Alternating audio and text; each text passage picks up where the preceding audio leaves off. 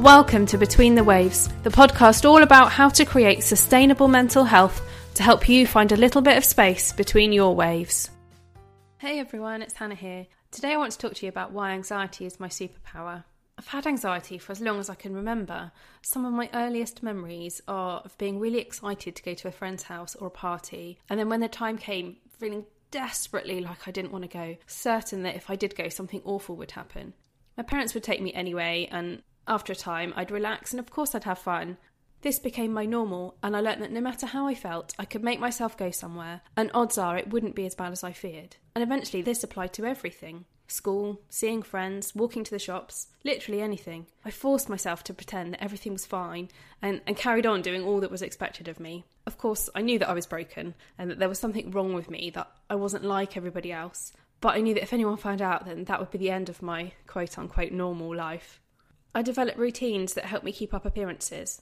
Thoughts I had to think, actions I had to take before I could go and do whatever it was that was expected. These routines helped me to feel like I could cope with whatever I had to do, that it would be okay if I had done these things first.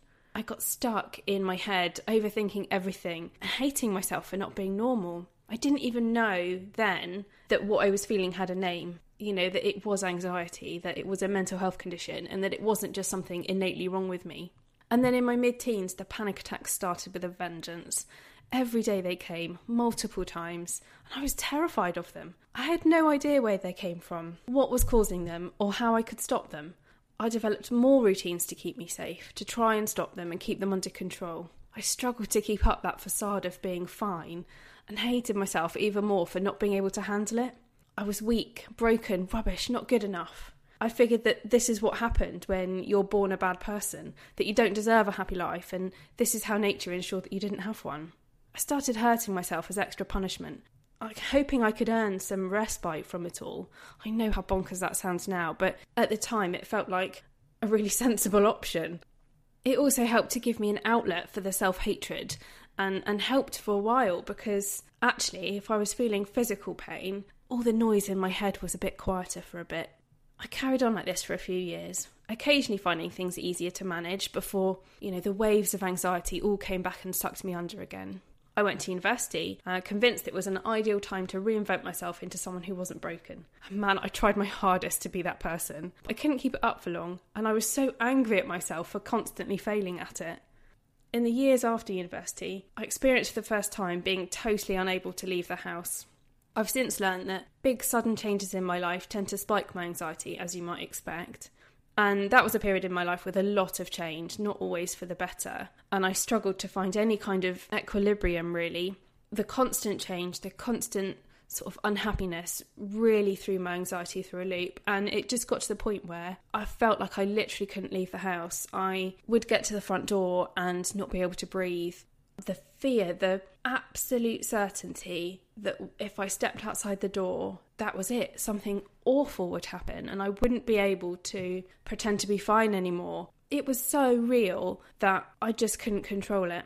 Obviously, I know now that once I'm feeling settled in where I'm living and my job and what I'm doing, then the anxiety gets easier to manage and I can prepare for big changes that need to happen. But that doesn't mean it goes away. Anxiety has taken me to some really dark places.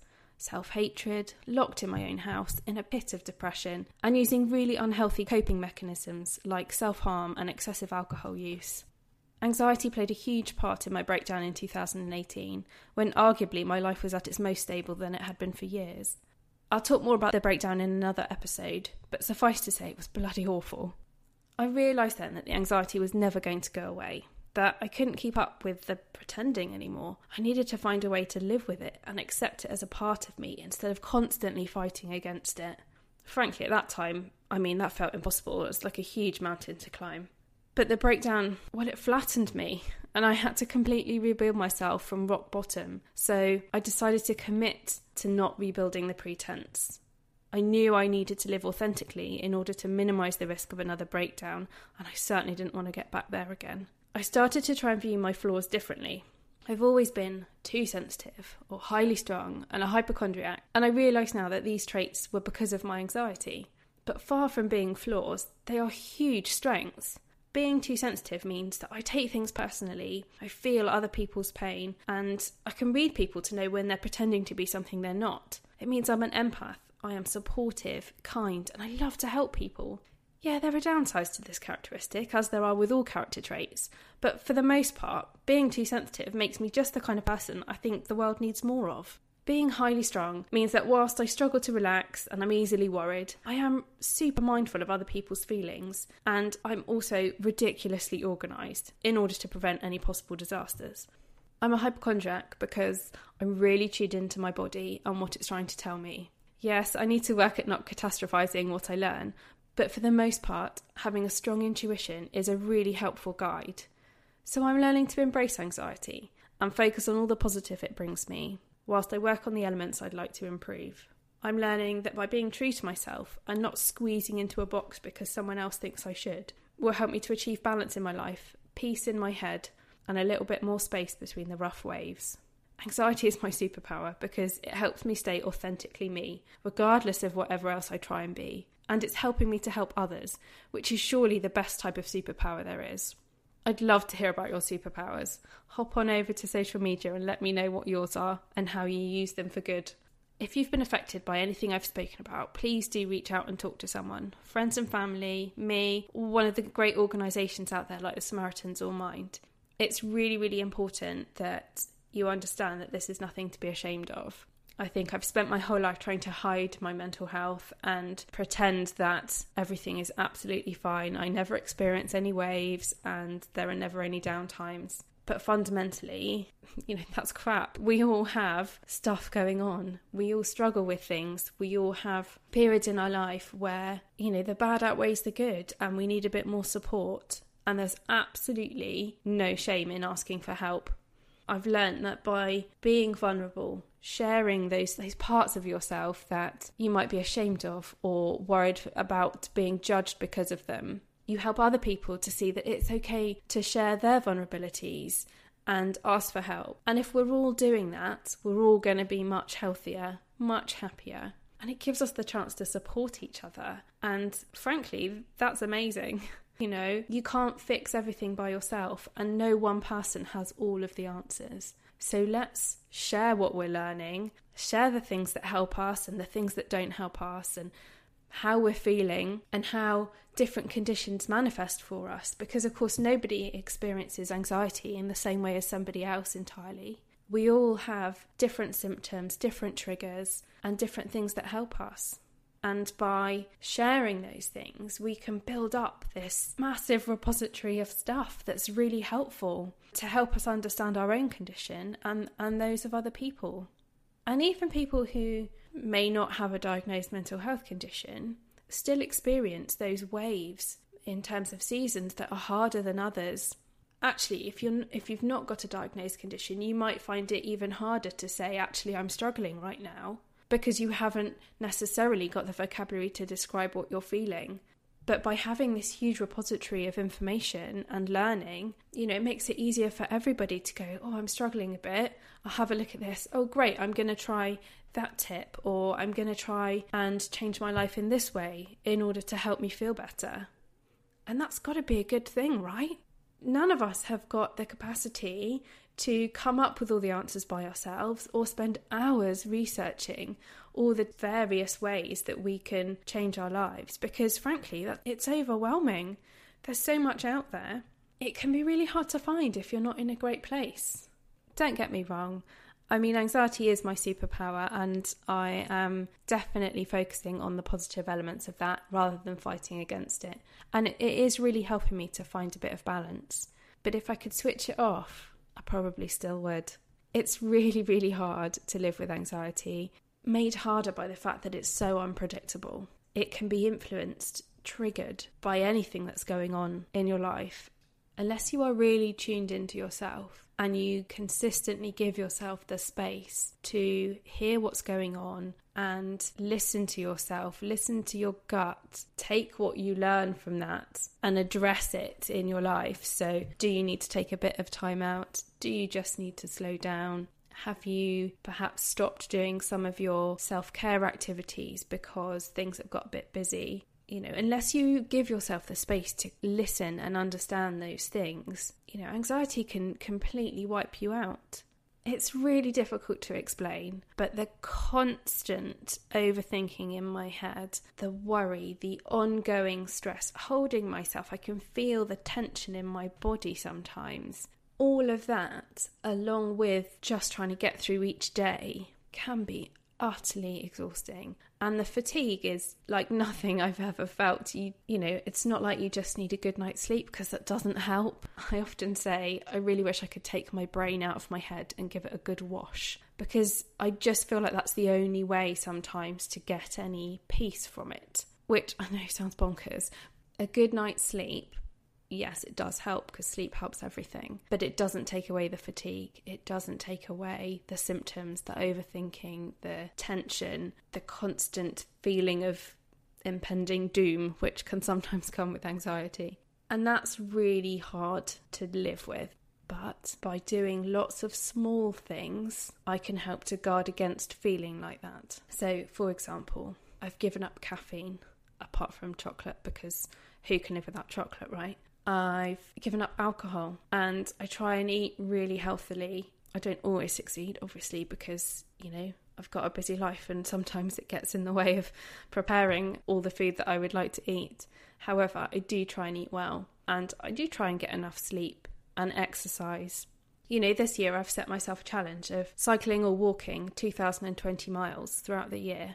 And that's been a really good way of motivating myself to exercise every day, because sometimes, you know, we don't feel like exercising, do we? And it's easier to sit on the sofa when you're exhausted, but that's not helpful. I know that if I get myself down on the bike, or if I go and myself out for a walk, I'm going to feel better. Yeah, it's going to be hard, you know, and I'm not always going to enjoy it. I'm not always going to feel like it was a good decision.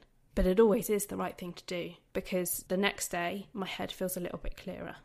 It's that consistent small changes in your lifestyle that can help you to live with whatever is going on for you in your mental health. But it's trial and error. You know, it's finding those things that work for you, because not everything works for everybody. It's having the headspace to go, I'm going to start a meditation practice, so I'm going to try some guided meditations. But being able to go, do you know what, I'm really not getting on with this one, I'm going to switch it off and try a different one. Rather than just saying, oh, meditation's clearly not for me then. It's being able to be resilient in your practice and approach things without that sense of failure, I guess, is the only way I can describe it. You know, when I try something new and it doesn't work for me, or it doesn't build into a habit easily for me, then I feel like I failed. And that's part of anxiety, I guess, and how it affects me in terms of how I think about myself. But it's not true. You know, a lot of mental health conditions lie to you. They tell you that you're worthless. They tell you that you can't get better. They make you feel things about yourself that just aren't true. And the hardest thing can be seeing past that. And sometimes, a lot of the time for me, I need help to do that. I need help to be able to go, that's not me, that's anxiety. And again, that takes practice. And I think that's the thing that gets me every time with this, is that it's hard work. It is constant practice.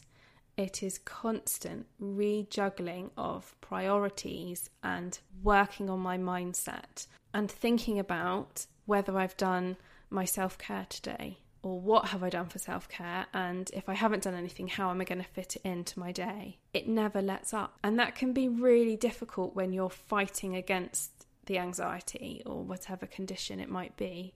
It can be really hard to go, do you know what? I'm done. I don't want to have to put this much effort into staying sane. But I'm learning to accept that I'm building myself a healthier life. You know, I don't want to go back to a life where I could stay up all night, or I drank every day, or, you know, I didn't have healthy relationships. I mean, I don't want to go back to that kind of life. And that's certainly not an example I want to set for my children. I want my children to see me living a healthy, balanced life. I want them to see me being vulnerable, so that they know it's okay to be vulnerable. That is what keeps me going. A really good friend of mine said to me once, she said, practice is a choice, not a chore. And that's how you have to try and think about it. I am choosing to live a healthy life. I am choosing to exercise today to help my mindset. I am choosing to eat healthily, to nourish my body and my mind. And it's just that reminder sometimes that you're worth it. You deserve self-care. You deserve the healthy choices. You deserve all the love that you're giving everybody else for yourself.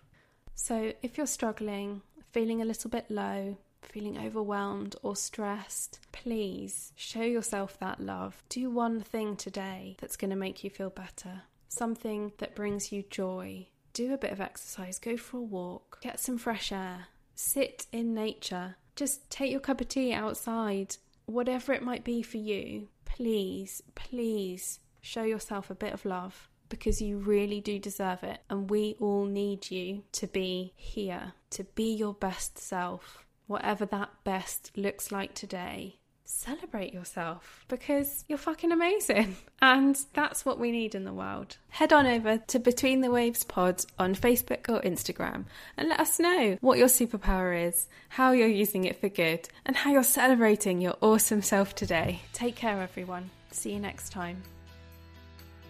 Thank you so much for listening today. Please remember to rate, review, and subscribe to the podcast to get the next episode as soon as it's ready, and to help other people find us. See you next time.